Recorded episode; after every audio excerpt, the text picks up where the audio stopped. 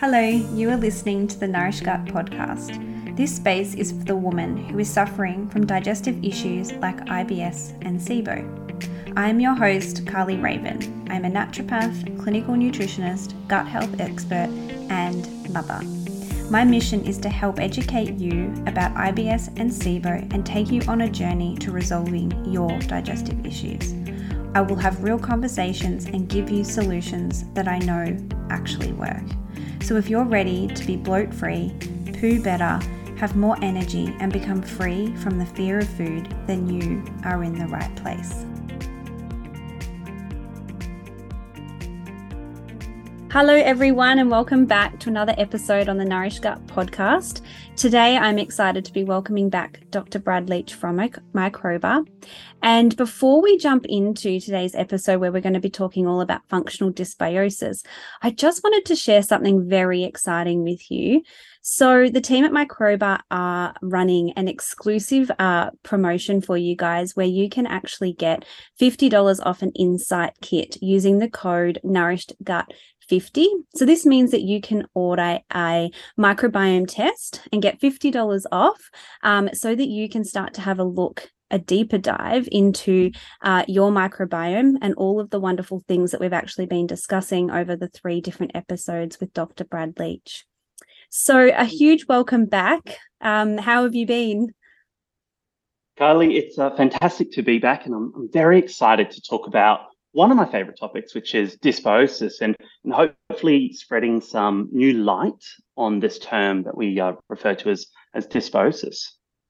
Absolutely. I'm really excited for this uh, session. I think that, you know, we don't just have the everyday uh, person suffering from gut issues listening, but we also have um, some wonderful qualified health professionals listening. And, um, you know, I know that dysbiosis is definitely a, a term that is thrown out there with not always a very deep understanding. So I can't wait for you to, you know, educate us some more about what this actually means. So let's kick it right off. Can you actually just, like, what is dysbiosis? So when someone says that, what are they referring to? You know, someone might be seeing a practitioner and the practitioner said, oh, you've got dysbiosis, or, you know, um, it's used a lot in universities. I know that, and graduates come out with this kind of loose term and not having a deep understanding. So can you please provide us with some more um, understanding of that? Of course. So intestinal dysbiosis is a term used to describe a microbial imbalance or dysfunction anywhere in the body, and is most common in the large intestine. So dysbiosis can also be used to describe an imbalance in the microbial community in uh, the, the, the mouth, the reproductive tract, the skin. This means dysbiosis is a very general term when we describe a microbial community which isn't able to perform its function that a healthy microbiome should be able to do. I think the most important thing to remember is dysbiosis, it's a general term, and it's a general term to describe an imbalanced microbiome.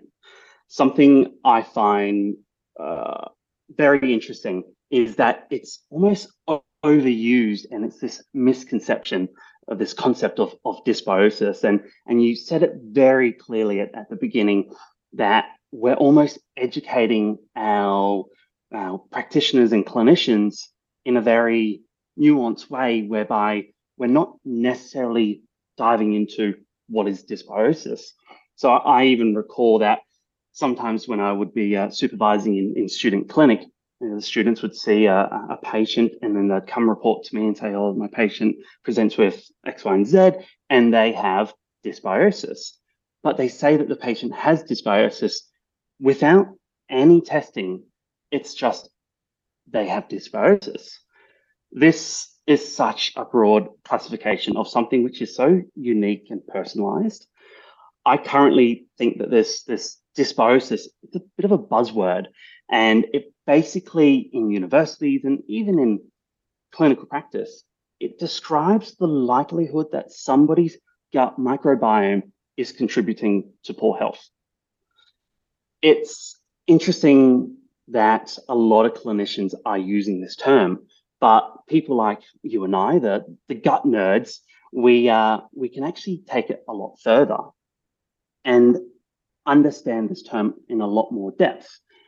I want to give you an example here.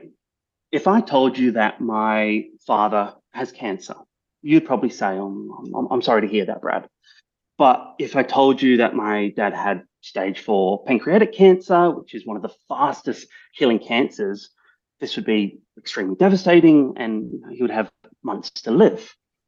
But if I said my ninety-year-old father has stage one prostate cancer, you probably wouldn't be overly concerned because um, most older men have got stage one prostate cancer and there's a very high survival rate. Now, I understand that cancer and dysbiosis are two very, very different conditions and, and, and health reactions in the body.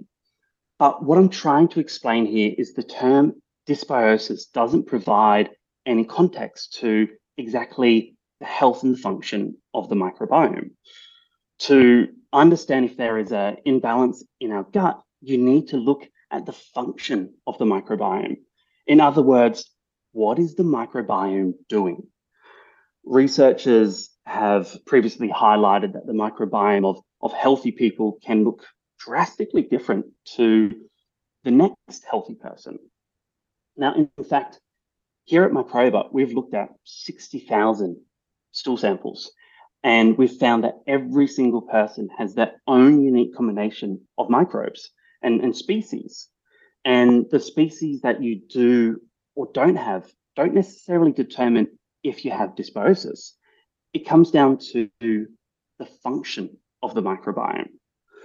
So, so to conclude your question, Carly, dysbiosis is broad, and as clinicians, we really should be looking at this concept known as functional dysbiosis.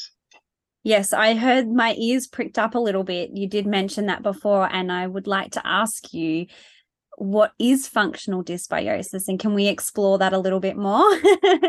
Of course. When it comes around to understanding the microbiome, dysbiosis, there are two important elements. The first of which are the species which are present, and most clinically relevant is the different functions of the microbiome. So functional dysbiosis is where metabolites are outside of a healthy. Now, if we record to the first podcast, we, we touched on this, this concept of metabolites. These metabolites are, are small molecules produced by the microbiome.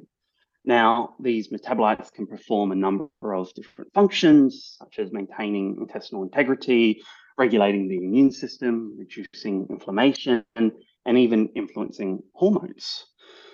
As we mentioned in, in the first podcast, there are important metabolites such as your short-chain fatty acids, butyrate, acetate, propionate, and even these nuanced metabolites called I P A, or three indole propionic acid. You also have not-so-good metabolites such as your hexa L P S or your um, trimethylamine, or T M A O, which are linked with, with disease. So going back to dysbiosis and functional dysbiosis, what we know is, is each person has their own unique combination of species. However, now that we have the technology available to look at the function of the microbiome, it's not who are there, but what can they do? So that is going to be the major thing to distinguish functional dysbiosis in, in unhealthy and, and healthy people. This means that dysbiosis is not so much about the species that are out of balance, but more so the function that is out of balance. What we're seeing is that healthy people with a good gut microbiome have the ability to, to produce uh, short-chain fatty acids, vitamins such as uh, your B vitamins and vitamin K, and they also have less of a potential to produce uh, detrimental metabolites such as hydrogen sulfide and, and L P S. Generally, a healthy microbiome has beneficial functions, while the gut microbiome of individuals with health conditions such as, let's say, diabetes, inflammatory bowel disease, uh, mental health disorders, their microbiome has a less potential to produce these short-chain fatty acids and more hydrogen sulfide, L P S, T M A O. Um, therefore, it's important to consider the function of the microbiome versus just the species by themselves. I want to give you an example.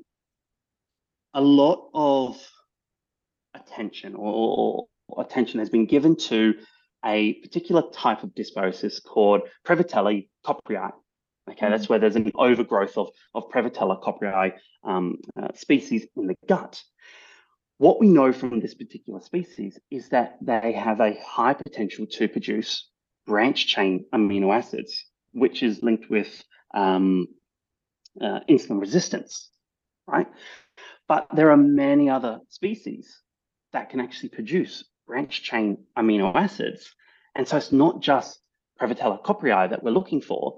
It's taking a step back and understanding, well, that particular species produces this branch-chain amino acid, this metabolite, but there could be other species that could be contributing to that as well.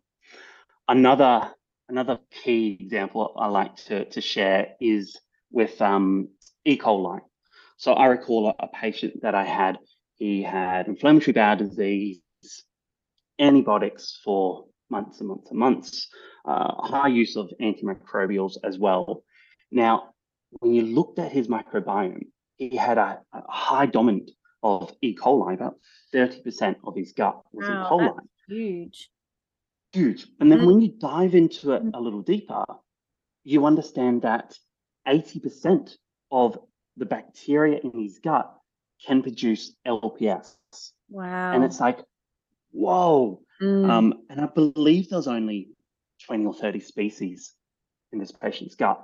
Um, so it just goes to show that you want to look at all those other species. Absolutely. And understanding our patient's functional dysbiosis status is so much more clinically relevant than just saying you have dysbiosis. Totally. Like that, you could see my immediate reaction because I'm like, I know exactly why that would be not so great and so detrimental for a patient with I B D. But if you had have just said to me, this patient has dysbiosis, I'm like, well, that means nothing for me right now. But because you've just said all of these specific details, I'm like, my brain's already ticking away about like how I might treat this patient or how this might patient might present. So that's such a great example. Mm-hmm. So what are the causes of, like, I understand that we've got these like dysbiosis and then we've got functional dysbiosis, we've got metabolites, we've got species in our gut. So can you tell us more about like, how do people get to the point where they have functional dysbiosis and what might be driving that? Most people with dysbiosis will have functional dysbiosis. So anything that can impact our microbiome can contribute to functional dysbiosis. So if you can just almost recall all of the research and all the conferences that you, we've attended on the concepts of, of dysbiosis, everything that may impact our microbiome may lead on to functional dysbiosis. But with the concept of functional dysbiosis, we can better understand how is it impacting and then also the treatment. So I give an example. If um, somebody has a low fiber diet, that there can contribute to dysbiosis, but it could lead to a functional dysbiosis where there's a low capacity to produce short-chain fatty acids.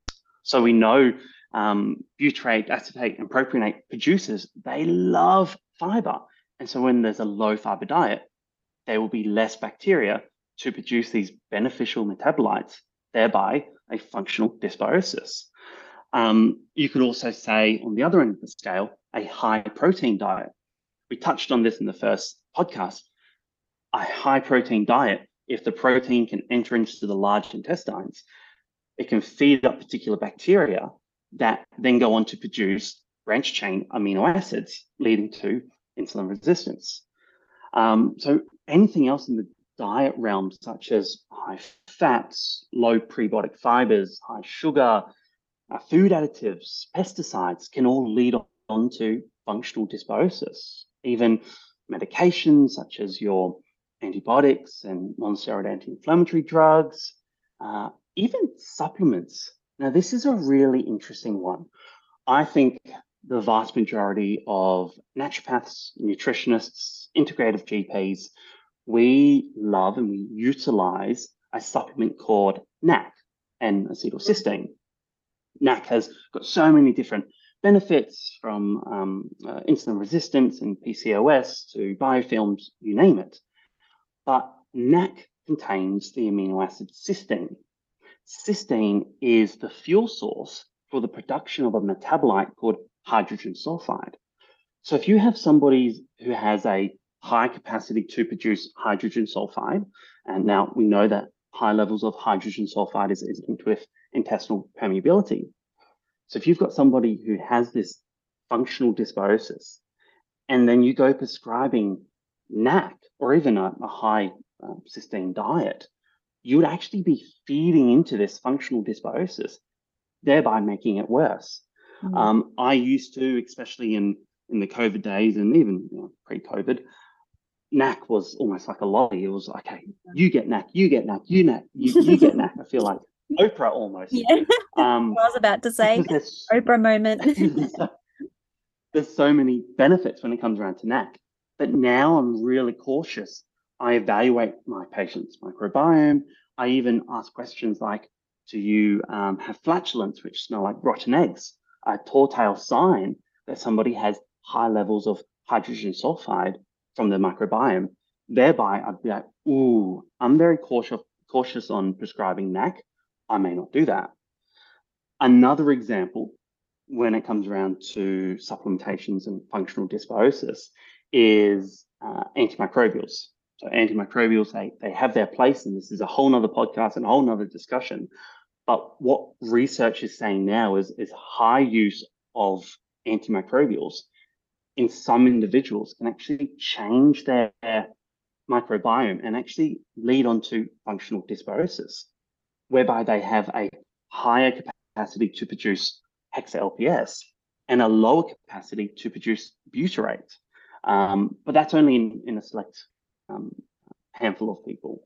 Mm. And I really would love to to say to anyone listening, um, or a practitioner especially, one of the, the biggest things I get asked is, can I treat SIBO or, you know, gut dysbiosis uh, without testing with antimicrobials?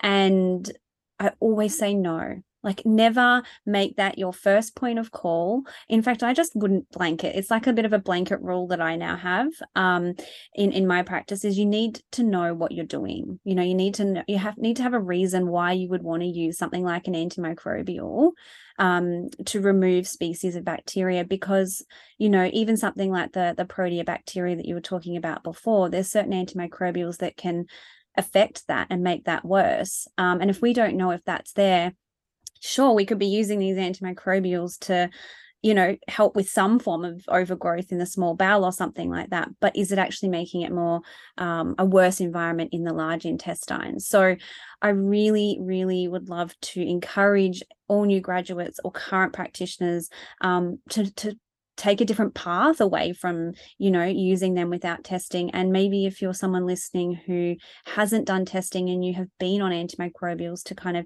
seek out another option um, and some further advice around that, because yeah, it it it can, it's not all one, even though they're just herbs, you know, we need to use them with caution. I'm uh, I'm very passionate about the, I'm a herbalist myself, so I'm, I'm, I love my herbs. I'm very passionate about antimicrobials, and I'll be presenting at the N H A A conference down in Melbourne um, uh, during this year on antimicrobials in the microbiome. And I'm going to touch on my concept of test, reflect, protect, regenerate. And it's my core cool. four principles when it comes around to treating with antimicrobials. Um, so I'll leave that as a, as, as a teaser there. Teaser, um, absolutely. Love it. Um, so getting back to, to your question, a lot of things can impact functional dysbiosis. As we said before, you've got your dietary uh, components, your medications, some supplements, lifestyle factors as well. So if there's high amounts of intense exercise, that can lead to an increase in temperature in the gut, that can displace um, bacteria. Um, even infection. So whether or not it's a parasitic infection or a foodborne um, infection like uh, um, salmonella, that can cause functional dysbiosis. And the other one that I think a lot of people forget to, to consider when it comes around to functional dysbiosis are health conditions. So if you've got a particular health condition, that can then exacerbate or worsen functional dysbiosis. So I'm talking inflammatory bowel disease, I B S, diverticular type diseases. If you've got slow motility, obesity, intestinal inflammation, all of these types of health conditions can impact our gut health and our microbiome, thereby leading on to functional dysbiosis. Mm, there's so much to absorb. It's so great. Um, so when we have functional dysbiosis, we find out that we, you know, we have some stuff going on in our gut. Um, how do we then best determine the best course of action um, to understanding it? And then even maybe, can you touch on a little bit about like what we should be doing in terms of treatment? Mm. So the number one thing, and, and you said it right there, is testing. After you know what category or subtype or functional dysbiosis you have, then we can identify individualized treatment strategies. We are in an era of personalized medicine, and this starts with acknowledging that everybody's microbiome is different, and the treatment our patients need depends on, on their microbiome. So you want to use a microbiome test to, to inform you on the direction you should be taking with your patients. Um, once we've, we've measured the microbiome, um, then we can develop personalized treatment. And I like to take three steps when it comes around to functional dysbiosis. And I refer to this as AIM, A I M. First, you've got A, which stands for assessing the microbiome, to understand your patient's gut and identify any areas that may indicate functional dysbiosis.